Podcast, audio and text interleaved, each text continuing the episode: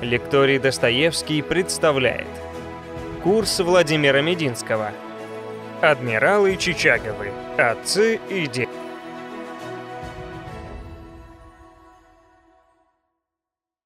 Добрый вечер, дорогие любители русской истории. Прежде чем начать рассказывать сегодняшнюю историю, я вам покажу два палаша. Называется «Найдите отличия». Отличий почти нет. Вот этому, ну, лет 70, 80, принят на вооружение Красного флота в 1940 году. Им вооружались курсанты военно-морских училищ. Весь черный, черная кожа, черный эфес. Курсант военно-морского училища должен был ходить с таким палашом везде, вне места службы. То есть он выходит в город, в кино с девушкой, в форме, с палашом на танцы. После войны произошло несколько случаев, как бы сейчас сказали, неуставного применения данного оружия, драки, конфликты какие-то. А вещь-то страшная. И сначала запретили выходить просто в обычной частной жизни, только на посту, в карауле, рядом с флагом, при исполнении каких-то служебных обязанностей. А в 70-е годы вообще отменили. Хотя, честно говоря, так выглядит классно, мне кажется. Может быть, и зря отменили. Вот этому морскому палашу лет 150. Почти ничем не отличается, только старее. Черные кожаные ножды, черный эфес, специально покрашены все элементы черной краской, потяжелее. Дикая вещь совершенно. Называется морской абордажный палаш матросов нижних чинов. Сразу после окончания Крымской войны принят на вооружение. У них были какие-то тесаки, такие неудобные. Выдали палаши. Плюс, опять же, всем курсантам-кадетам, учащимся в э, училищах морского ведомства, гардемаринам. Для чего используется? В рукопашной абордажка. Да. Во второй половине XIX века уже до абордажных схваток доходило крайне редко. Никогда, наверное, практически броненосные корабли. Больше это был раритет, средство, наверное, какой-то индивидуальной защиты.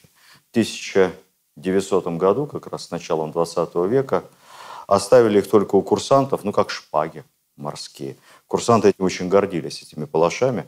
Например, курсанты морского кадетского корпуса в Петербурге – это элита из элит. Вообще принимали только детей дворян. Профессия, передаваемая по наследству. Из поколения в поколение себя воспроизводили морские офицеры Российской империи. Служба невероятно тяжелая, почетная и требующая особых знаний. Сформировалась ведь кастовость особая. Солдат может выслужиться в офицеры, в принципе. Может. Случаев таких было немало. Храбрость, отличился, подучился немного в гарнизонной школе. Обратил на себя внимание. Капитан Тушин выслужился из солдат. Выслужиться в командиры фрегата линейного корабля из матросов. Это невозможно. Это надо много лет учиться, обладать особыми знаниями. Поэтому это отдельная каста. Армейский офицер, он вместе в окопе с тобой рядом. Младшие офицеры особенно. А на судне офицер морской, он от тебя на некоторой дистанции. Особенно старший офицер. Он в перчатках. Он с кортиком. Про кортики мы еще поговорим сегодня. Зуботычин на флоте было немного. Морской офицер относился к матросу с дистанцией. Он мог к нему и на «вы» обращаться. Но от этого эта дистанция становилась особенно непреодолимой и, наверное, в чем-то обидной. Будущие морские офицеры, кадеты, соревновались в Петербурге начала 20 века в некой такой лихости с курсантами, юнкерами самого элитного Николаевского кавалерийского училища. Девушки больше любили кавалеристов, потому что, понятно, романтика, красивая форма, шпоры звенят, когда они ходят. Поэтому кадетам было обидно, что у них нечем извинять морским. Вот и форма у них поскромнее черная. Но чтобы обращать на себя внимание так издалека, поскольку вот у этих кадетских палашей нижняя часть металлическая, и она длиннее ножны, чем клинок, Туда засыпались мелкие серебряные монетки. И когда ты с палашом идешь, они звенят. Не хуже шпор. чему я начал этот разговор? Прошло между этими двумя палашами полвека, а ничего не менялось. На флоте все очень консервативно. Поддерживаются традиции. От отца к сыну, к внуку, с воспоминаниями о том, как служил и дед, и прадед. Таких морских династий в 4-5 поколений на русском флоте было немало. Сегодня мы поговорим об отце и сыне, оба прославленных адмирала. И можно сказать, что в какой-то степени им не так повезло в нашей истории. Начал бы я с чего?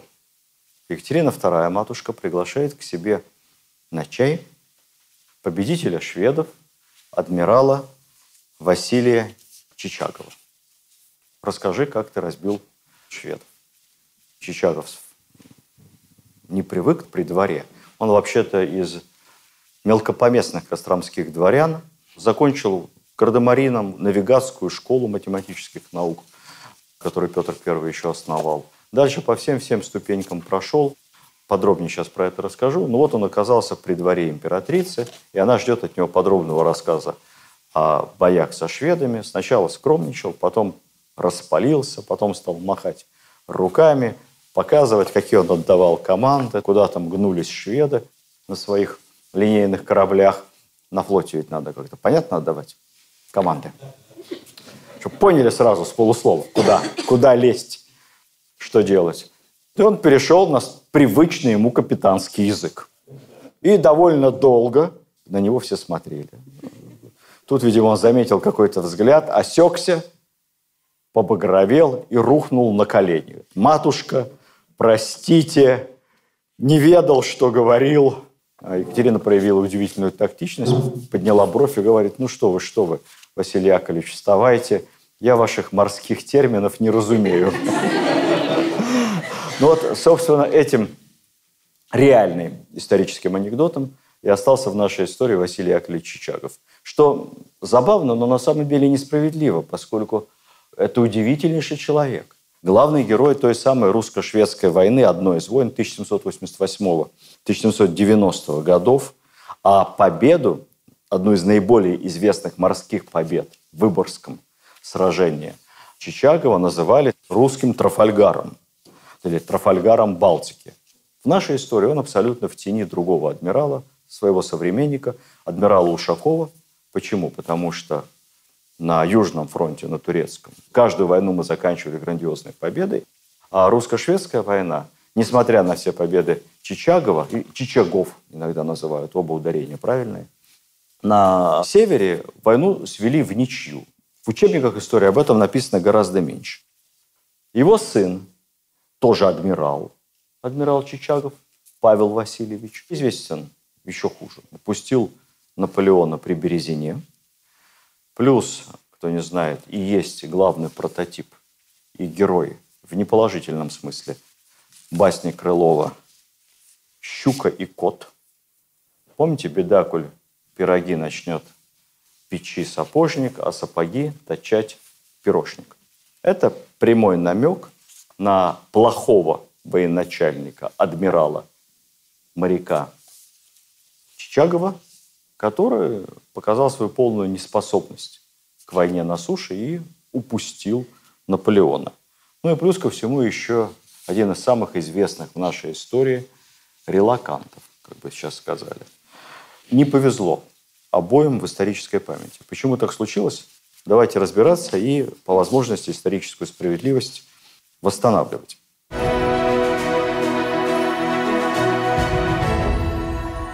Чичагов старший как и Ушаков, море в детстве не видел, только по рассказам. Родился в Костромской губернии, понятно, отец военный, не очень богатая семья, учился, по всем-всем ступенькам на флоте прошел, дослужился до командира линейного корабля, не спеша карьера у него шла.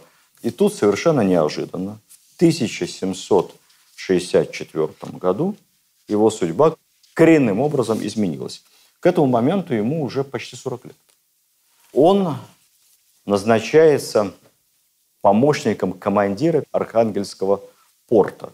Но это не просто порт, это еще и верфи, строит корабли, он неплохо знает подходы к мореплаванию на севере. И вот его назначают с подачи Ломоносова командиром сверхсекретной. Они вообще писать стали спустя сто лет. Первой полярной экспедиции. Помним Ломоносова, что богатство России будет прирастать Сибирью. Но мы плохо помним, в контексте чего это Ломоносов говорил. Прирастать оно должно Сибирью, Дальним Востоком и Америкой.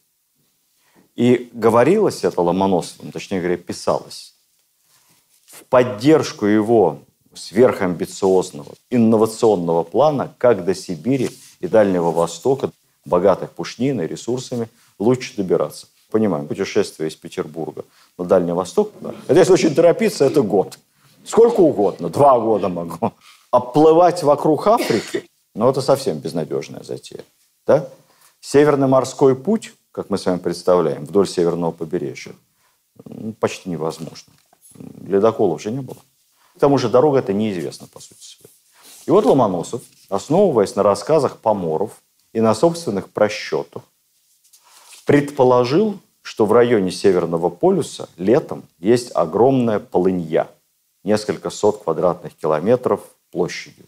И используя вот эти растаявшие летом льды, можно пройти из Архангельска на Дальний Восток, в сторону Камчатки, через Северный полюс.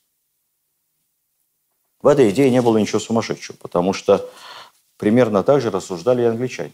Не самые плохие мореплаватели. Они на протяжении многих лет искали так называемый северо-западный проход. Пытались пройти в обход Гренландии или между Гренландией и Канадой, но тоже через Северный полюс выйти в Тихий океан. Наиболее известный английский мореплаватель Генри Гудзон, он исследовал много раз этот путь, но, естественно, пройти никуда не смог, упирался во льды. И вот Ломоносов сначала предполагалось от Новой Земли идти мимо Северного полюса. Ну, сложно так представить по горизонтальной карте, а на глобусе все по-другому. Глобус, представьте себе. Потом Ломоносов посчитал, что надо идти сначала на Шпицберген, потом от Шпицбергена западнее, и вот там этот проход. С севера зайдешь к Аляске, Камчатке, Дальнему Востоку. Он убедил в этом Екатерину. Тщательно была подготовлена морская экспедиция. На Шпицбергене сделали перевалочную базу. Раз. Построили три корабля, относительно небольшие, специально для плавания в северных широтах. У них был двойной корпус. То есть сначала один корпус обыт, потом сверху обшивалось еще одним рядом досок, потому что исходили из того, что лед может первый корпус сломать, и тогда останется основной. Потом можно будет как-то там починить брали запасные материалы строительные с собой. Подходили к этому делу очень серьезно. Шились теплые тулупы, меховые сапоги, шапки-ушанки, варежки, большой запас продовольствия. Причем понимали все риски долгих зимовок. Брали с собой бруснику, морожку, пищевые концентраты. Я, честно говоря, не знаю, какие, но говорят, это были первые в истории наши пищевые концентраты. Три судна, на каждом священник и примерно человек 60 команды. В 1765 году первая экспедиция. Не смогли, уперлись примерно в 80 градус северной широты, чуть больше. То есть рекорд англичанина Генри Гудзона они побили, но дальше пройти не смогли, потому что сплошные тяжелые льды. Развернулись. Чичагов, он был капитаном флагманского корабля, руководителем экспедиции, написал подробную объяснительную Дали второй шанс. Опять поплыли на следующий год, опять уперлись в тяжелые льды и снова вернулись. То есть ничего не получилось. Но не получилось не по вине Чичагова. Он как раз откомандовал экспедиции идеально. За оба плавания ни один человек не погиб, и он не потерял ни один корабль. Это очень тяжело в тех условиях. Все вернулись назад. Расчет был изначально неправильный. Это было просто невозможно на технике того уровня. Никто его не наказал, наоборот. Все данные об экспедиции засекретили, естественно. Затем он служил начальником разных портов. И боевое крещение, как командир уже не отдельного корабля, а эскадры, принял во время очередной русско-турецкой войны. Причем ему было уже за 50. Вице-адмирал, кавалер Георгия четвертой степени. Но это все мелочь. Звезда Чичакова взошла во время очередной русско-шведской войны. Или правильно говорить шведско-русской, потому что шведы на нас напали. Шведы гордятся что проиграв Северную войну, после поражения под Полтавой и последующих, они утратили свои великодержавные амбиции, превратились в нормальную европейскую страну, с тех пор счастливо живут, И слава богу, потому что все войны, которые они вели до этого, они истощали шведское государство, подрывали а, благосостояние шведского народа. В жизни, конечно, все не так. На самом деле шведы много раз пытались взять реванш за Северную войну на протяжении следующих ста лет, неоднократно атакуя Российскую империю, пытаясь эти земли, побережье, Балтику, Петербург, Карелию, Ленобласть взять назад. Так что они были известными реваншистами. Ни одна война не увенчалась для шведов успехом. Каждый раз повторялась одна и та же модель. Шведы атаковали, терпели поражение, ну, либо расходились в лучшем случае в ничью. Как правило, теряли еще какую-то часть своей территории. Король Густав III, двоюродный брат Екатерины II, ну, дело родственное, напал на Россию, воспользовавшись тем, что у нас большая война на юге с Турцией, и вся армия там. Петербург не защищен. Король Густав составил план, что надо сразу захватить Петербург. Прямо с лету. План был правильный. Атаковать в сердце. Густав III, э, посмотрите в интернете, такой необычный король. Увлекался спиритизмом, беседовал с Христом неоднократно. Был любителем поесть и выпить. Более чем крупные комплексы. Родственник Екатерины. Ну, это не мешало. Политика не знает симпатии и родственных отношений. Поэтому, воспользовавшись тем, что наша армия на юге, большой эскадрой пошел на Петербург. У нас проблема была еще в чем? В самом начале войны погиб командующий Балтийским флотом знаменитый адмирал Самуил Карлович Грейк. Иностранец на русской службе вместе с Алексеем Орловым победил в Чесменском сражении турок. Во многом мы ему обязаны, его планам. Екатерина его очень ценила. Его скоропостижную смерть называла колоссальной утратой для страны, для государства. Место командующего вакантно. Вызвали адмирала Чичагова. Чичагова уже за 60. И назначают командующим Балтийским флотом. Балтийский флот разделен на три части. Еще надо собрать эти. Если считать только крупные корабли, то часть в Кронштадте – часть в русском городе Ревеле, часть в почти русском городе Копенгагене. И поверьте, там тоже треть Балтийского флота квартировалась. Надо было собрать, для этого нужно время. Шведы атакуют. Я не буду описывать долго все. Там было три больших сражения, много мелких стычек. Интересно первое. Если Ушаков все время атакует, он все время нападает, он как Суворов на море, то Чичагов все время защищается. У разных тренеров в футболе две тактики. Чичагов играл от обороны. Он говорил, экипажи плохо подготовлены, мы все время в меньшинстве, шведы хорошие моряки, получше турок будут, поэтому мы будем защищаться. Как правило, мы были в меньшинстве. Во время одного из сражений, как раз в районе русского города Ревеля, трехкратное преимущество было у шведской эскады. Саперли нас на рейде. Ну, что должен был делать адмирал, если не сдаваться? Ну, как-то выходить, принимать бой, как гордый варяг. Чичагов поступил в нарушение всех морских уставов. Он не стал выходить, играет от обороны, стоял на рейде и ждал. Шведы не выдержали, и поскольку у них преимущество, решили обстрелять, снести огнем эти наши несчастные корабли 10. Но беда в том, что разыгрался ветер, высокая волна, а шведы не тренировались так, как матросы Ушакова стрелять сходу. Помните, как Ушаков, я рассказывал вам, да? На качелях качал своих корабельных артиллеристов, они должны были с качелей умудряться попасть в морские цели. Поэтому шведов огонь был крайне неэффективный, перелет, недолет. А наши-то били все в десятку, потому что наши стояли на якорях, твердо, подготовленно. Шведы потом вспоминали, атака на Ревельский флот наш напоминала, как будто их прогнали сквозь строй, как наказание. В конце концов, один большой корабль затонул – Второй чуть не затонул, сдался в плен совсем огромным экипажем. В общем, большая конфузия со шведской стороны. Уже там был сын его, наш второй герой, Павел, командиром одного из кораблей, получил за одно из сражений тоже Георгия четвертой степени.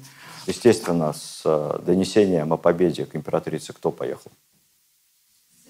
Ну, сын, конечно. Кого еще отец адмирал отправит? Это же хорошее настроение. Можно получить за добрую весть какое-нибудь награждение. Сын получил золотую шпагу за храбрость. Ну, за дело, правда, потому что там было отмечено его собственные заслуги. Хотя ему было там 20 с небольшим лет. Ну, у нас так бывало. Помните, Румянцев посылал своего сына. Он 18 лет полковником стал. правильную новость донес вовремя. Интересно следующее. По итогам всех этих морских сражений. Общие наши потери. Я взял вот эти три главных сражения. Элландское, Ревельское и Выборгское. Потери с нашей стороны. 32 человека в первом, в Выборгском, самом большом, 117, и в Ревельском, где мы просто расстреляли, пока они сквозь строй шли, 8. Да, ни одного корабля мы не потеряли. Шведы в этих же трех сражениях потеряли 9 линкоров, 3 фрегата, брих Коттер, королевскую яхту «Аврора», и более 90 галер было затоплено, потому что в Выборге они еще пытались галерами настыковать. В одном из них они потеряли убитыми 2000 матросов, в плен попало 5000, из них 200 морских офицеров, что самое страшное вообще, 200 офицеров, целый флот. Вот так.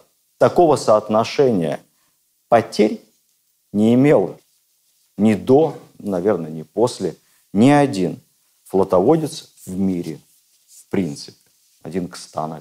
За эти победы Василий Чичагов в свои 60 с лишним лет стал единственным в истории русского флота кавалером ордена Святого Георгия первой степени, сразу, минуя все предшествующие. Считается еще, что Алексей Орлов тоже получил Георгия первой степени за Чесменскую Викторию, но Орлова моряки не считают моряком. Политический управленец, гвардеец фаворит. Поэтому Орлов как бы не в счет. Разбогател, тогда щедро оплачивали победы военной. Екатерина даровала ему поместье 2000 крепостных. Был он э, дважды женат.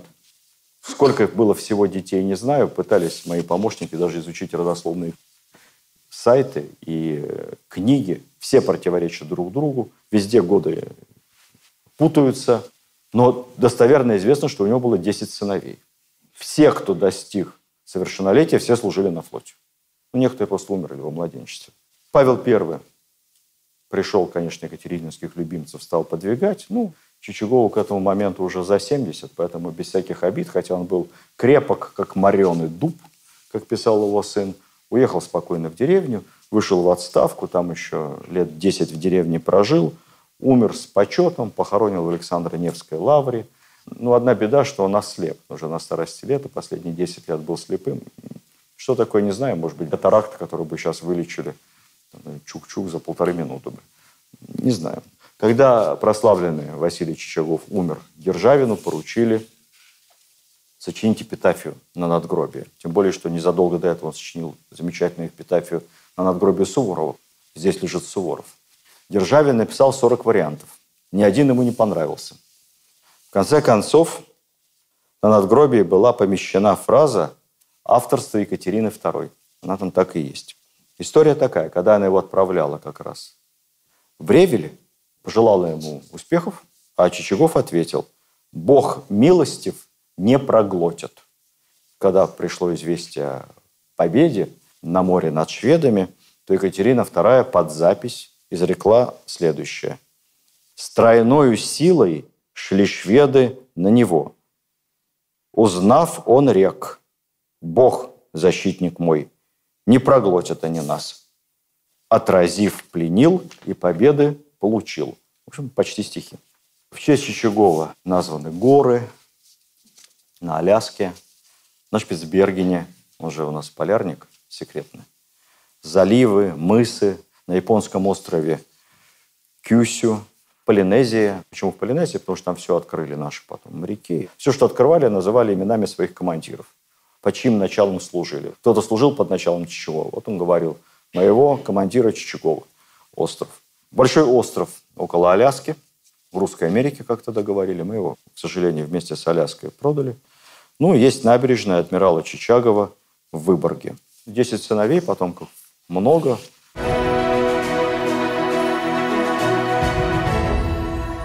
Павел Васильевич Чичагов, сын к счастью, мы опираемся не только на официальную историографию, что о нем писали современники, но у нас есть и альтернатива и взгляд самого Павла Чичагова на свою жизнь, потому что он написал очень подробные, интересные воспоминания, записки о своем времени и о времени своего отца. Эти записки потом были тщательно одним из его правнуков проработаны. Ну, там разрозненные листы какие-то валялись, он это собрал и опубликовал со своими комментариями. Поэтому у нас есть возможность, рассказывая о Павле Чичагове, говорить сбалансированно, взвешенно. У нас есть разные точки зрения на все, что с ним происходило. А судьба у него, ну вот честно скажу, я люблю такие сравнения, но здесь не сравнить нельзя. Я не повторяюсь. Это, ну или это какой-то спектакль в десяти актах, который должен идти несколько вечеров. Либо это киносериал, где каждая серия будет, знаете, этому учат сценаристов. Конец концовка каждой серии должна представлять свой крючочек, цепляющий за следующую серию, чтобы у тебя аж все дрожало. Что же будет дальше? Иначе смотреть не будут. Вот эта система крючочков. Вот у Чичугова все время буду и так, и так называть фамилию. У него вся жизнь это вот эти вот бесконечные акты сцены с крючочками в следующее. В детстве болел оспой, как все тогда. Два старших брата умерло. А он и еще один младший выжили. Вот смертность, представляете, была 50 на 50. Четверо заболело, двое умерло. Вундеркинд. Школьную программу прошел молниеносно. К 14 годам уже не знали, чему его учить. Все знают. Полный курс. Там вот он с 14 лет на корабле. Матросом, порученцем, адъютантом. Конечно, когда у тебя папа адмирал, карьера складывается немного побыстрее, чем у сверстника. Но это не говорит о том, что он бесталанным человеком. Наоборот, прекрасно образованный, очень знающий, великолепно разбирающийся во всех морских темах. Навигация, артиллерия, э, математика, инженерное дело. Когда его направили с рапортом о победе к Екатерине, она его наградила – Впоследствии Чичагов писал в своих воспоминаниях, «Тут я впервые обратил внимание, что товарищи мне завидуют. Смотрят, как на баллов несчастья». Ну, хорошо, хоть обратил внимание. Конечно, смотрели. Конечно, смотрели, потому что уже в 20 с небольшим лет он командир большого корабля, Ростислав, ну, назывался корабль. Все складывается у него. Отец выпросил у Екатерины для него еще одного брата, морского офицера, стажировку в Англию, потому что английский военный флот считался лучшим. И вот они поехали в Англию доучиваться, уже будучи капитанами кораблей. Не поленились, несмотря на свой возраст, не постеснялись, пошли в обычную морскую школу, морской кадетский корпус. Всю программу там прошли, естественно, за несколько месяцев. И так у них было немного противоречивые на этот счет воспоминания. Ничего нового мы не узнали. Все то же самое учат и у нас. Помните, как Петр I ездил в Англию, ну и в Голландию, он интересовался только технической стороной дела. Вот его парламент, там, законодательство, политическая традиция не интересовала совершенно. Чичагов был другой. Видимо, как-то в глубине души он был человеком для того времени необычайно либеральным. Он так и писал. «Страсть моя к моему ремеслу дошла до высшей степени. Имев случай видеть вблизи несовершенство русского флота, я был ими раздражен и пламенно желал после столь долгого изучения теории увидеть собственными глазами практику английских моряков – Англия, кроме признанного превосходства своего флота, имела для меня еще другую привлекательность. Я был заинтересован ее образом правления и очень радовался случаю изучить его. Он перестраивает на своем корабле все на английский лад. Корабль считается одним из лучших на флоте. Потом революция во Франции и события, связанные с этой революцией, объективно общий враг нас с Англией сближают. И у нас такие интенсивные военно-морские обмены – Чичугов в составе какой-то эскадры в очередной раз поплыл в Британию, там должен доучиваться, дооборудовать свой корабль. И вот там в порту он познакомился с начальником порта. Он пришел, представился. Начальника порта звали Чарльз Проби. И вот здесь, в нашем сериале историческом, начинается невероятная любовная линия. Мечта киношников. Все вместе. Война, любовь, любовь на войне. Начальник порта пригласил молодого офицера, отлично говорящего по-английски, он же уже не первый раз, к себе домой. У него несколько дочерей. Дочери музицируют, а Чичагов прекрасно поет. Баритоном, итальянские песни. Представьте себе, скромные дочери английского начальника порта, увидев такого красавца – уже капитана, а ему там лет 26. В общем, влюбились, и он влюбился в младшую дочь Елизавету, Элизабет. И вот начался этот первый акт. Ну, плюс ко всему, дело, думаю, не только в том, что она хорошо играла на клавикордах, он хорошо пел по-итальянски. Но дело еще и в том, что дома-то с кем поговорить о службе, о кораблях. о шпангоутах, вахтах, склянках. Она дочка начальника порта. Всю жизнь только это и видит. Чичагов долго не колебался, сделал предложение, она согласилась, написал письмо отцу. Дочь уже совершеннолетняя вообще, там, совсем запоздалая невеста, 23 года. Мы обо всем с вашей дочерью договорились, мы любим друг друга, просим вашего соизволения. Вежливое письмо написал. Дальше версии. Официальная версия такая, что Чарльз Робби считал невозможным брак с иноверцем. Ну как же так? Она протестантка, англиканская церковь, он православный, как это все неправильно. Но я думаю, что здесь многослойная история. Ну, наверное, отец не считал русских ровней себе. Может быть и так, англичане надменны. Она была самая младшая его дочь, он был вдовец, и говорят, она была копия своей матери, может, он просто не хотел отпускать свою младшую дочь от себя, держать ее как можно дольше. Он сказал об этом даже и не думать. Вот тут масса есть британцев хороших, выбирай себе. Вот я посмотрю еще. Запрещаю тебе даже ему писать письма. Все. Чичагову письменно также ответил полный отказ. Запретил видеться, естественно. Он уже собрался домой, и тут получает конверт от Елизаветы. Она не нарушила папину волю, письмо писать не стала. Она ему отправила ноты итальянской песни, которые они вместе исполняли, пели ноты и текст. В тексте подчеркнуто красным одно слово – «Констанца», то есть навсегда. Навсегда твоя. Навсегда значит навсегда. Договорились как-то они там, через кого-то, что она будет стараться уговорить отца, а он будет ждать. Вернулся в Петербург, там Павел Первый. У нас написано во всех Википедиях, там попало в немилость, был отправлен в отставку. Все неправда. На самом деле там было так. Он командовал кораблем, участвовал в маневрах военных, прекрасно себя показал, получил орден за это. Говорят в некоторых источниках, что вместе с орденом было еще патент, подписанный императором, название полковник. Тут у меня некое смущение есть, потому что звание это не морское. Но, с другой стороны, может, по гвардии как-то, не знаю. Ему этот конверт принесли. А характер у Чичагова был тяжелый, скверный. Ну, общаешься с моряками. С обостренным чувством собственного достоинства, как бы сейчас сказали. Получив конверт, он смотрит. На конверте написано «Подполковнику Чичагову». Подполковнику. Говорят, внутри ваш патент, название полковника. Я не понял, полковник или подполковник? Ему говорят, ну написано подполковник, значит подполковник. Обиделся. То ли он обиделся на то, что орден не такой, как он рассчитывал, там была Анна третьей степени, низкий для него. Не знаю. То ли его папа там подговорил как-то. Версии миллион. Заканчивается тем, что Чичагов в обиде пишет прошение об отставке. И, естественно, его недоброжелатели, которых у него было миллион за все эти годы, блатной, скороспелый, везунчик, завистников много. Быстро-быстро это прошение об отставке подписали, и он вместе с отцом уехал в деревню заниматься сельским хозяйством, улучшать жизнь крестьян пытался. И вот он в деревне, приходит известие. Начальник порта скончался. Не было бы счастья, да несчастье помогло. Поэтому теперь она может выйти без отцовского благословения. Чичагов на крыльях, да, вторая серия нашего сериала. Или третья, первая это ему «Все хорошо в Англии, отказ», потом Петербург, и третья серия. Он на крыльях, поеду, уже как штатский.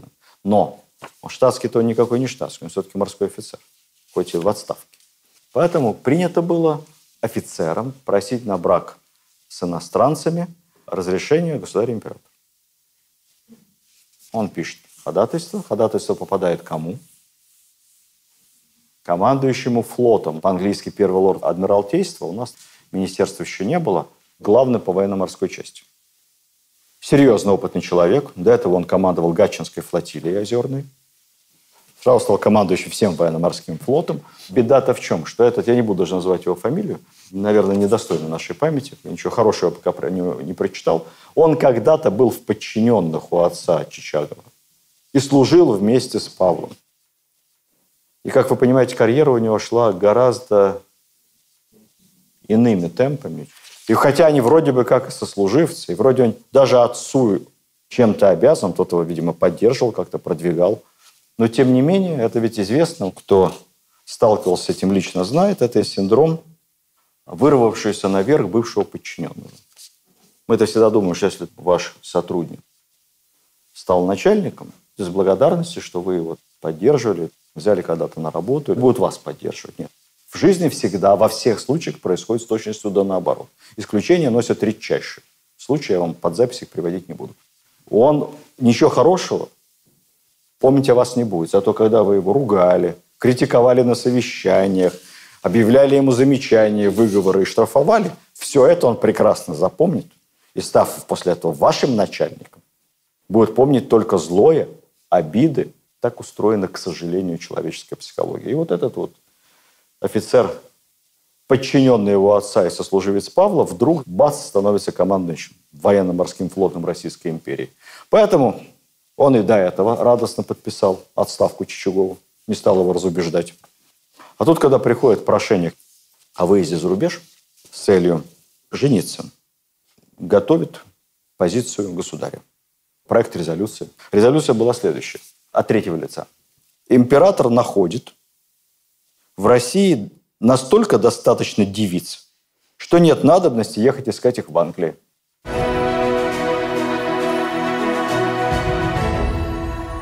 Чичагов не успокаивается. У него есть защитник, наш многолетний посол в Англии, англофил граф Воронцов. Очень хорошо относится к нашему молодому капитану, начинает убеждать императора, писать ему, что этот брак очень выгодный политически.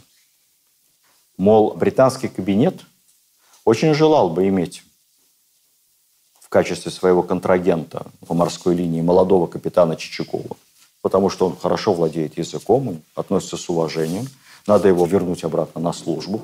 А что касается этой девицы, то эта девица непростая. У нее есть дальний родственник, шестиюродный дядюшка, какой-то член правительства или парламента. Этот брак укрепит наши союзнические отношения. Ну, Павел первый человек переменчивый, как мы помним с вами. Ну, отказал, отказал. Прочитал новое письмо от посла, внял доводом высокой дипломатии и разрешил жениться. Так мало того, что разрешил жениться, он возвращает Чичугова на службу, что там отдыхаешь в деревне, он назад, как Суворова, обратно, поедешь в Англию, командовать эскадрой, устанавливать отношения с союзниками. И в этой связи, какое там звание ты обижался? Подполковник, полковник? Значит, адмирал. Контр-адмирал. Чичагов на крыльях.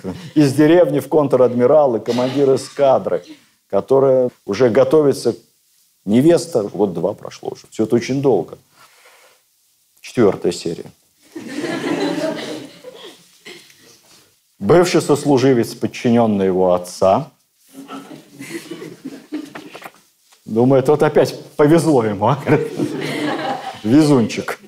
Ничего, говорит, он идет к императору по достоверным сведениям. Все это не просто так. Возможен даже заговор. Есть мнение, что он уедет в Англию, примет английское гражданство, и там же и останется. То еще перейдет на службу в английский флот. Это скандал какой будет на весь мир. Позор. Павел напрягся и вызывает Чичагова к себе. И дальше, видимо, дурной характер. Или же с Павлом вообще тяжело, как найти с ним общий язык. Он уже был раздражен, когда его пригласил, подозрениями такими. Наверное, какая-то была фактура. Разговоры, что Чичагов интересовался устройством парламента, высказывал симпатии. Ну что, говорит, я все про вас знаю, адмирал. Вы и кабинец. Что вы можете сказать в свое оправдание? Ваше место в застенках. Ваше место в крепости Петропавловской.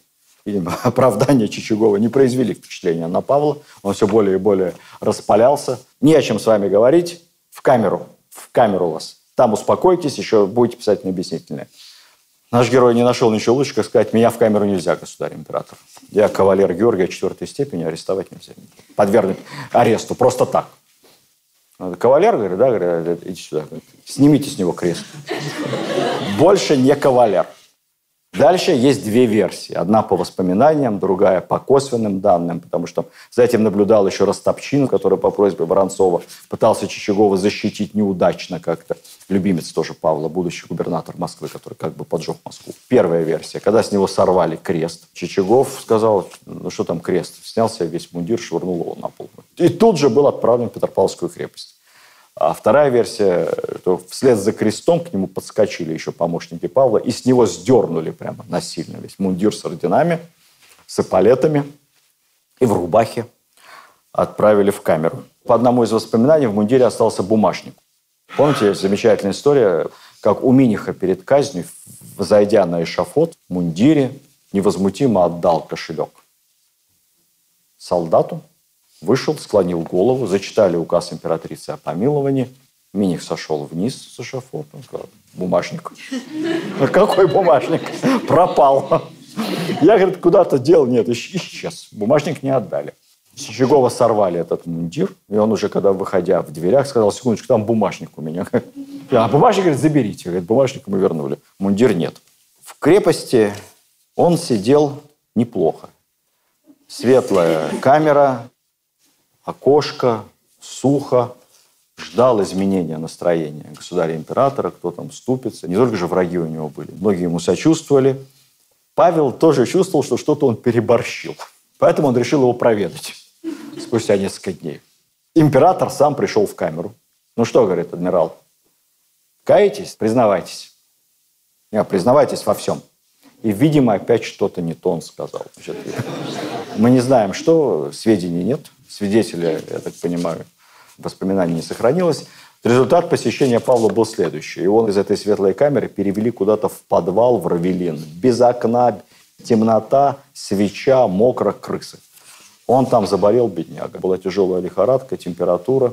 Вступился, к счастью, за него один, кстати, из организаторов, главный организатор будущего покушения на Павла, всесильный генерал-губернатор Палин. Вот видите, в истории нет плохих и хороших людей. Вот Палин, который вроде бы как несправедливо и жестоко организовал убийство Павла, а вот Чичугова он спас.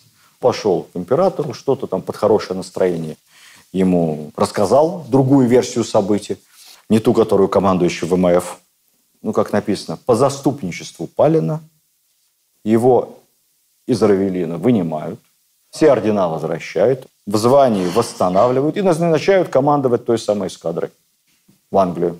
И он уплывает в Англию, там у него еще боевые задачи, он должен высадить десант в Голландии.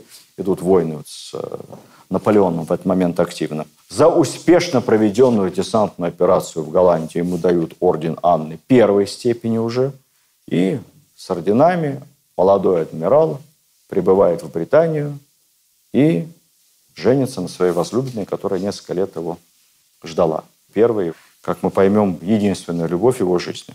Ему 33, ей 25-6.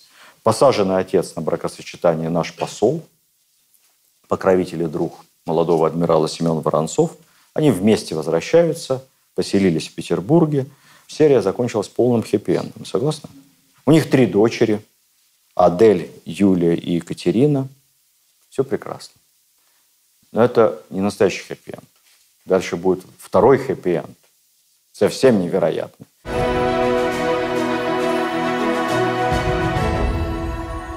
Умирает Павел, на престол восходит Александр I. Александр I молодой, либерал, в какой-то смысле даже англофил – тоже сторонник свобод демократических.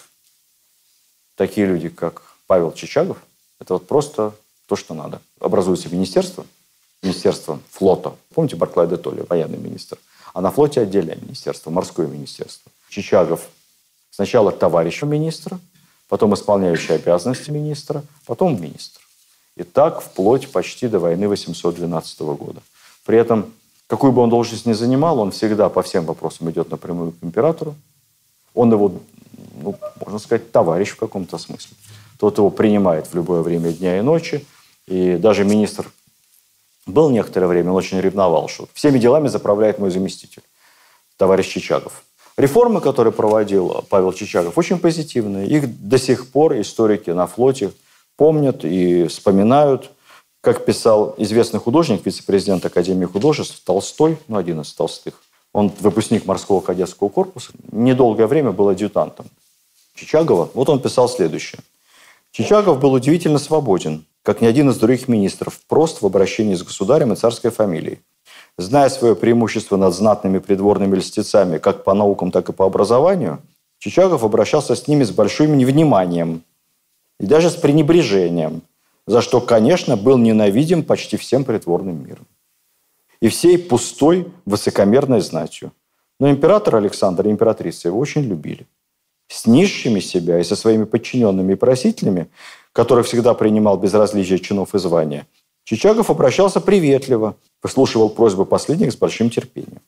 Петр I, когда писал морской устав, он его копировал с голландского, с английского морского устава. Там все было так, как заведено на Европейском флоте, довольно жестко. Должность корабельного палача обязательно на, на каждом корабле, дисциплина, килевание, наказание. Это когда э, привязывают за веревку виновного матроса, выбрасывают его за борт, и с другой стороны эту веревку тянут. И он проплывает под килем. Вы себе это представить можете? Ну, не каждый выплывет, как повезет. Можно сильно удариться, а может воздух не хватить. Корабли-то не маленькие. Вот это вот дикое средневековое морское наказание было отменено только Павлом Первым. Любил очень флот, несмотря ни на что, по-своему. И вот можно сказать, что Чичагов продолжал как раз такие организационные, успешные и гуманные реформы на флоте. Появились корабельные врачи. Не от раза к разу, а системно. Причем корабельный врач был в офицерском звании. Никто не хотел служить на флоте, потому что тяжело. А когда становишься морским офицером, там сразу идет там, пенсия, жалование повышенное. Звание, почет, уважение, статус на корабле. Это сделал Чичагов. Придумал морские собрания. Это место досуга офицеров. Первый военно-морской музей при Чичагове был основан. И сам он, хобби у него было, он мастерил макеты кораблей. Вы знаете, как мальчишки. У него в музее были его собственные макеты морских кораблей. Запретил телесное наказание унтер-офицеров. Было запрещено заковывать матросов в кандалы. Большой либерализм по тем временам. Пробил систему стажировки гардемаринов, ну, по возможности, конечно, за границей, для повышения профессионального уровня. Севастополь при Чичагове стал военно-морской базой, а до этого это был флот, торговый порт. Поменял статус, резко усилил военную составляющую Севастополя, и всем командовать стал начальник военно-морской базы. Долго эта очень система держалась.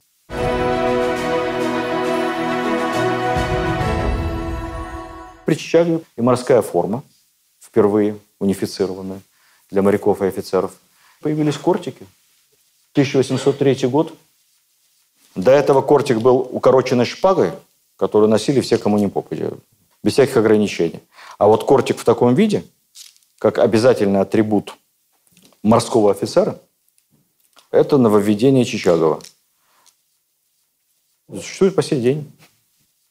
В годы Первой мировой гражданской войны кортики стали носить и летчики, и командиры Красной Армии. Потом их вообще отменили. Буржуазный пережиток. Ну, недолго. Как раз в 940-м, накануне Великой Отечественной войны, одновременно с возвращением вот этих вот некогда абордажных, а так это называлось, курсантских морских палашей, всем военно-морским офицерам вернули кортики. Вот как они 200 с лишним лет назад выглядели. Разница только в, в нюансах. Где-то герб, где-то вензель. А принцип такой же. Сразу видно морской офицер. Преданиях наших старых моряков имя его ценится очень высоко. Утверждают, что все лучшее заведено в нашем флоте Чичаговым. Вот так писали о нем. В общем, хороший был министр военный. Потом русско-турецкая война, 1806-812. Чагов предлагает невероятный план атаки на Константинополь совместно с англичанами. Но англичане, конечно, слили. Ничего не получилось с ними. Сложно договариваться. Хэппи-энд потихоньку сходит на нет, потому что у него жена тяжело заболела, забеременела. И он попросился в отставку. 809 год. Его не отпустили, дали отпуск. Отправил жену в Париж, чтобы она рожала там. И ребенок умер, и она умерла при родах. Забальзамированное тело жены Чагов перевез в Санкт-Петербург, похоронил в мавзолее специально сооруженном. Его усыпальница считается сегодня выдающимся произведением искусства. Архитектор Мартас, который Минин и Пожарский. На фронтоне высечено на семь месте 24 июля 1811 года «Навеки я схоронил мое блаженство». Павел Чичагов. И если сказать, что 44-летний Чичагов был безутешен, это будет слишком сухо и формально. Посол Воронцов писал своему сыну, кавычки открываются, Получил письмо от Чичагова. Письмо разрывает сердце. Я никогда не видел такого горя и такого отчаяния, которое он испытывает по поводу кончины жены, обвиняя себя в ее смерти. Он считает, что если бы он остался в Петербурге, Лейтон, это его домашний врач, оказал бы лучшую помощь, чем несведущие французские медики. Если ты еще не написал ему, сделай это. Скажи, что ты надеешься, что из любви к почившей он должен сохранить себя, чтобы посвятить образованию детей, которых она ему оставила. Чичагов в таком отчаянии, что, опасаюсь, он сойдет с ума. В итоге он ушел таки в отставку. Но Александр I по-прежнему его ценил, оставил при себе в качестве, как тогда называлось, дежурный генерал-адъютант. И вот 812 год дает ему новое поручение. Война с Турцией продолжается уже несколько лет, никак не удается заключить мир, а все понимают, что скоро будет вторжение. Близится война с Наполеоном, надо закрыть эту южную тему. В Петербурге не понимают, почему это так долго, что происходит. И едет с двумя одновременно указами императора на Южный фронт, в Молдавию, Чичагов. Указание следующее. Если к моменту вашего прибытия мирный договор до сих пор не подписан, в Петербурге этого не знают. Нет связи никакой. Если мирный договор не подписан, то вы распечатываете конверт, согласно которому Кутузов смещен с должности, а вы назначаетесь командующим Дунайской армией, губернатором Молдавии и Валахии, командиром всего, что там есть. А если договор подписан, тогда Кутузов вызывается для награждения. Чичагов прибыл в Бухарест, ставку Кутузова, 6 мая. Кутузов, счастливчик, подписал предварительный мирный договор за день до этого, 5 мая, и получил второй конверт. Далее Чичагов должен был проинспектировать состояние дел. Он проинспектировал, он не очень разбирается, наверное, в деталях там, армейской тактики, поэтому больше изучал хозяйские вопросы, администрирование. И докладывал Александру Первому, раскритиковав Кутузова как губернатора в пух и прах. Следует ли удивляться распущенности солдат? когда Кутузов, озабоченный исключительно собственными удовольствиями, не постеснялся похитить и выслать из страны члена дивана Валахии, ну, то есть члена правительства Валахии, который был мужем одной из его любовниц. Ну, мужа любовницы похитил и выслал страны. Щедрый на услуги любовницам, Кутузов предоставлял их друзьям и всяческим протеже исключение из правил при дунайских таможнях. Караваны, приходившие из Адрианополя, делали из этих таможен настоящий источник богатства, который, однако, был истощен этой узаконенной контрабандой и казнократством чиновников. То есть, с несколько витиеватого языка той поры, обвинения следующие. Взяточничество, казнократство, кумовство. Русская армия вынуждена заниматься реквизициями у местного населения. Этим оно местное население озлобило. И вообще Кутузов никудышний командующий по крайней мере, как администратор. Нам сегодня трудно судить и разбираться, насколько это соответствовало действительности, но э, факт заключается в том, что, конечно, отношения между Кутузовым и Чичаговым не улучшились после этой инспекции. Историки говорят, что это самым роковым образом сказалось последующем ускользании так называемым Наполеона на Березине. Ну, давайте по порядку. Кутузов отзывается в Петербург для награждения, Чичагов на хозяйстве – он предлагает Александру план упреждающего удара по Наполеону. Помните, таких планов было довольно много. Багратион предлагал упреждающий удар по Наполеону. Александр мудро отказался. Посмотрите лекцию про Багратиона, там рассказывается почему. Чичагов предложил другой план. Поскольку с турками договорились пройти сквозь турецкие владения и ударить по территории Наполеона с юга, как бы с подбрюшья. Вопрос, что будет, если турки не согласятся пропустить нашу армию. Знаете, как Чичагов предлагал решить этот ребус несложно. Говорит, ну не согласятся, я просто возьму Константинополь, и все, у меня сил для этого достаточно. С флотом черноморским и с сушем в клещи, и все, и конец. Александр I ответил следующее. Ваш план очень дерзок. Но кто может поручиться за его успех? Мы на долгое время теряем возможность распоряжаться находящимися под вашим командованием войсками, направляя их в Константинополь. Не говоря уже об общем шокирующем впечатлении, которое это произведет на наших союзников. англичан и шведов. Александр дипломат, он понимал, что мы займем Константинополь, и сразу англичане и шведы решат, что лучше они будут за французов, чем за нас.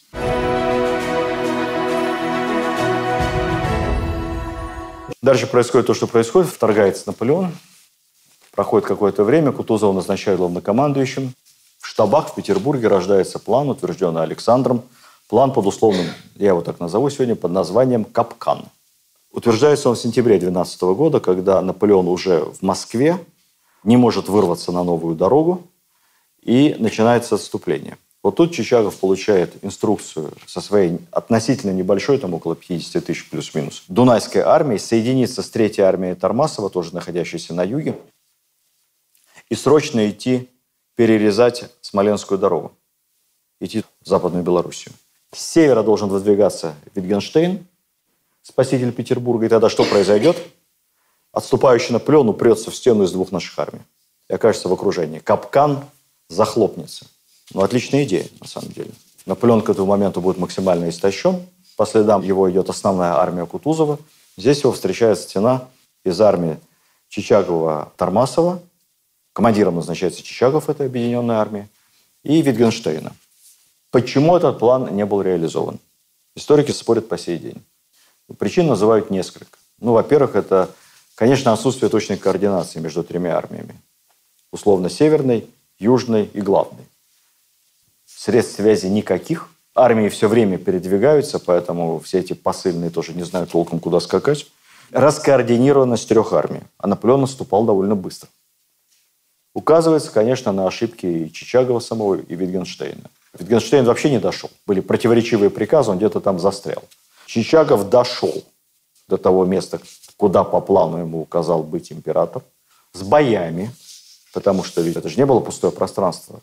Наполеон оставлял заградительные отряды, поэтому с тяжелыми боями дошел, но шел медленно. Считается, что медлил.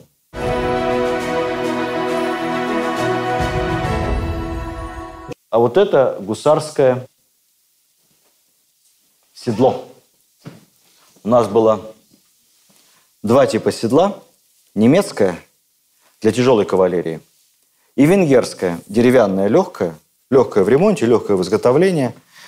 Для легкой кавалерии, как раз для гусар, улан, деревянное седло. Потом посмотрите, это действительно очень интересно.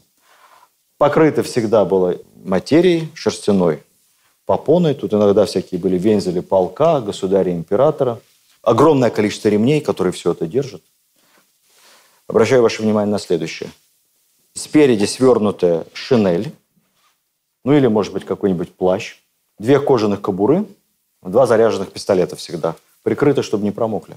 Ну, понимаете, что до сабельной рубки доходит уже в последний момент. А так основная задача – расстроить ряды неприятеля. Стреляли метров 10-15. Прицельная дальность, да еще на, на скаку, не больше. Ну, а потом уже сабли на голову. Здесь на один день запас овса, мало ли чего. Маленький чемоданчик, а на самом деле он большой, потому что в него чего только не помещалось. Я вам сейчас зачитаю. Круглый чемодан для солдатских вещей. Туда должно было поместиться две сменных рубахи. Ну, чистоплотная армия. Чистые подштанники, чистые портянки, перчатки, полотенца, пара сапог. При возможности вторая мундирная пара, то есть еще один мундир.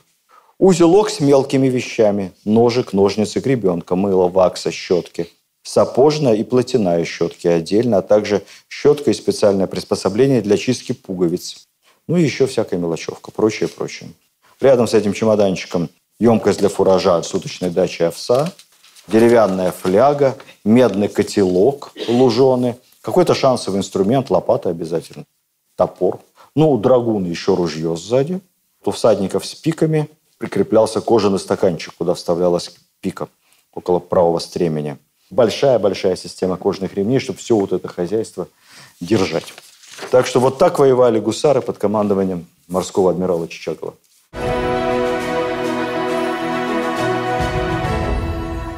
Чичагов еще всерьез рассчитывал захватить Наполеона. Он рассылал по своей армии последующий приказ с описанием.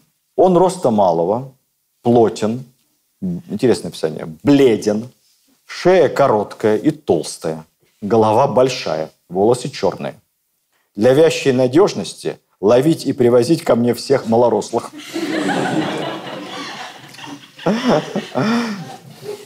Те, кто симпатизирует Чичагову, основываясь в том числе на его воспоминаниях, с которых я начинал, они обвиняют Кутузова во всех смертных грехах. Кутузов закусил тогда, после известного рапорта и разбирательства. Кутузов посылал Чичагову приказы, датированные задним числом, тем самым его путал. Рапорты Чичагова он уничтожал, намеренно не присылал ему никаких карт местности. Чичагов шел на соединение, не имея карт. Он все время запрашивал карты, карт не было. Но ему морскому офицеру он же по-другому привык ориентироваться. Чичагов обвиняет во всем Кутузова, что он специально ему мстил, дискредитировал в глазах императора. И вообще Чичагов писал о Кутузове Воронцову следующее. Что касается интриг, коварства и наглости, Кутузов есть первый генерал в Европе. В общем, не любили они друг друга. Спустя 200 лет устраивать сейчас суд, пытаться определить степень вины каждого невозможно. Кутузов обвинял во всем Чичагова и смеялся над ним, как над человеком, который не способен командовать сухопутными армиями, не профессионал. Чичагов обвинял Кутузова в том, что он все это сделал специально. И даже когда Чичагов вышел итоге к Березине, Кутузов специально на два дня отстал. Я думаю, так если посмотреть на вещь со стороны, то главной причиной неудачи, на самом деле это был, конечно, талант самого Наполеона тактически. Он обманул Чичагова, он оставил ложную переправу. Так серьезно все строилось. Да сам переправился совершенно в другом месте. Никто не знал, где находятся войска и сколько их. Ну и потом у Чичагова на самом деле не было сил, чтобы остановить Наполеона, потому что все-таки его армия, пробивавшаяся с боями, без помощи Витгенштейна, без помощи Кутузова, никакой возможности остановить его не было. Березина, сейчас э, слово такое есть во французском языке, означает тотальную катастрофу. Просто тотальный разгром. Футбольные фанаты часто используют Березина, это вот 5-0. Аргентина и Майка. Это, это тоталь Березина. Но для нас мы-то хотели вообще поймать Наполеона. Вообще закончить там войну, в этой точке. То есть не дожали, называется. Поэтому с точки зрения нашего общественного мнения это не было полной победой. Бонапарт ускользнул с частью армии. И общественное мнение, как и полагается, нашло крайнего. Во всем обвинили Чичагова. Не Александра. Александр, опять же, отдадим ему должное, симпатичный этот исторический персонаж. Несмотря на то, что Кутузов написал рапорт Александру, что во всем виноват Чичагов, он ускользнул, Наполеон обманул его, тот его не задержал. Зачем-то три недели сидел там в городке Борисове, должен был раньше выступить.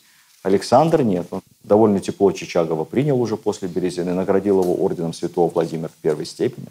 Высокий орден очень. Но общественное мнение. Там, Державин писал эпиграммы на Чичагова. Крылов высмеял его в этой басне – которую все, естественно, в Петербурге цитировали про щуку и кота, которая там, щука взялась морская мышей ловить. Ничего у него не получилось, там все понятно, мораль ясна. Взялся Чичагов не за свое дело. Когда заказывали портреты героев войны 812 года, Чичагова не включили в этот пантеон героев, как будто его нет вообще. Стали писать пасквили, припомнили, что он англофил – что он якобинец при этом, что у него бюст Наполеона на столе стоял. Но у кого не стоял, «Войну и мир», помните, Андрей Балконский. Все восторгались Наполеоном. Чуть ли не специально это сделал. Может быть, он вообще агент иностранный. Сговорился и отпустил. На самом деле, что он должен был делать? Потерпеть. Смирить гордыню как-то. Успокоиться. Уехать в деревню на год. Барклай тоже был обижен. Не меньше Чичагова. Еще хуже ему досталось. Но он смирил гордыню, уехал. Потом, когда понадобилось, его опять вызвали, опять командовал в заграничных походах Объединенной армии. Входил в Париж. Чичагов психанул. Вот его характер такой, как с этими конвертами. Не то написали на конверте. Велика проблема. Он психанул, написал рапорт об отставке в феврале 2013 года. Взял бессрочный отпуск у императора и уехал за границу. Причем еще праг жены забрал с собой перезахоронили в Англии, в сельском храме, где они венчались. Больше Чичагов не вернулся. Воронцов писал ему из Лондона, «Вы играете на руку своим врагам, которые этого хотят. Они хотели лишить вас командования и, не надеясь добиться этого от государя, взялись с другой стороны, зная вашу раздражительную обидчивость. Не в бровь, а в глаз.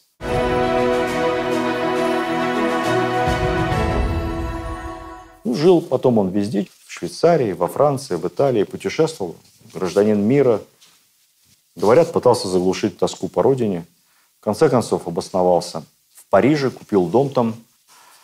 Он и сейчас существует, называется Дом Адмирала, прямо на картах парижских так обозначен. Какие-то деньги поступали ему из России от его имений. Большое жалование, персональная пенсия, как бы сейчас сказали. Я пытался найти размер, не смог. Такого рода пенсии не были утверждены, каждый раз назначались отдельным решением императора. Называлась пенсия члена Государственного совета. Он формально входил в Госсовет до 1834 года.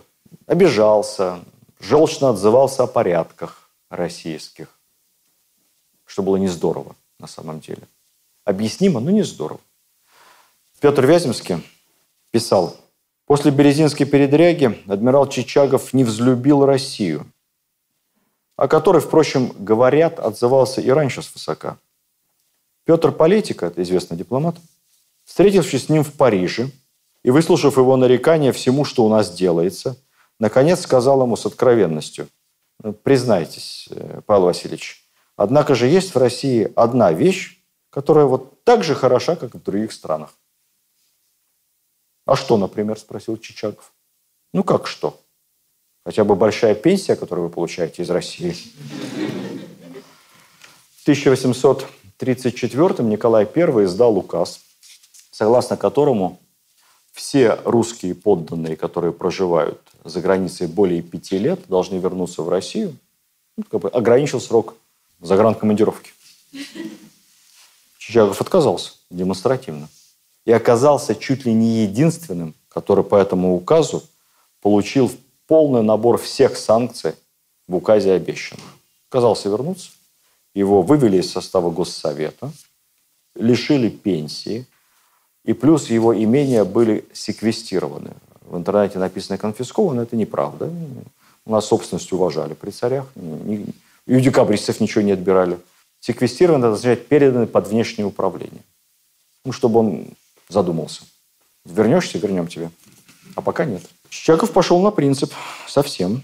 Объявил свою присягу Николаю Первому недействительной, отказался от российского подданства и принял британское гражданство. Ну, тут, наверное, много есть еще и личного. Он к этому моменту очень тяжело болел. Наверное, все это наложилось.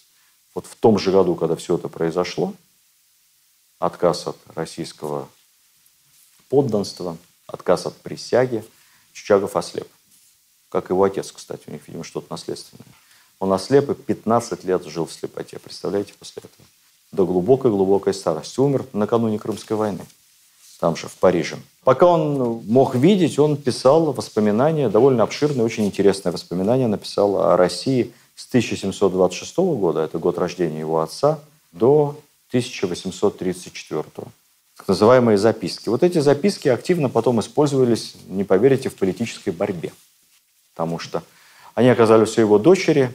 Каким-то образом часть этих записок была похищена кем-то из родственников его дочери. И потом в разгар Крымской войны опубликована за границей, как подлинные записки адмирала Чичагова, бывшего морского министра. Опубликованы они не целиком, а какими выдержками, цитатами. Как вы понимаете, все выдержки были какие? Какая Россия плохая. Прям подборка подборка. Ну, как не воевать с такой страной? Надо ее как-то освободить от этого рабства. Чичагов действительно был последовательным противником крепостного права и писал открыто в письмах, что ему стыдно, что в его стране 30 миллионов рабов. Действительно был большим либералом. Но вопрос о том, был ли он ненавистником России, это очень сложно. Он, он обиженным был. И в то же время потом, когда мы его записки впоследствии разбирали уже более детально, там, например, у западника Чичагова в записках очень негативное отношение к прозападным реформам Петра I. Вот все с точностью наоборот. Он пишет, что Петр I думал развить свой народ с помощью иностранцев, чем направлял его на ложный путь, отнял у русских всякое чувство собственного достоинства. Ну, такой, понимаете, сложный был человек. Дочь подала в суд на издателя и на этого родственника своего. Публикация была изъята и объявлена неправдой. Так что, скорее всего, это все-таки во многом была фальшивка.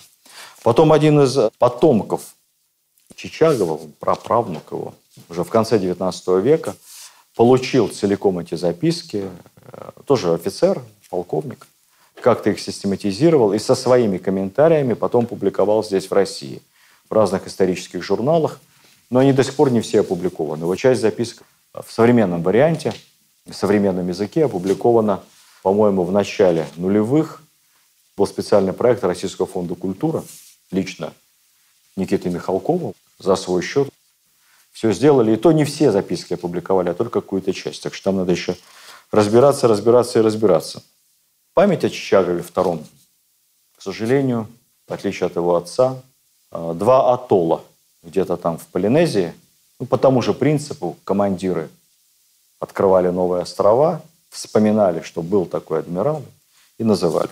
Но даже сейчас на карте вы эти имена не найдете, потому что на всех картах они называются западными названиями.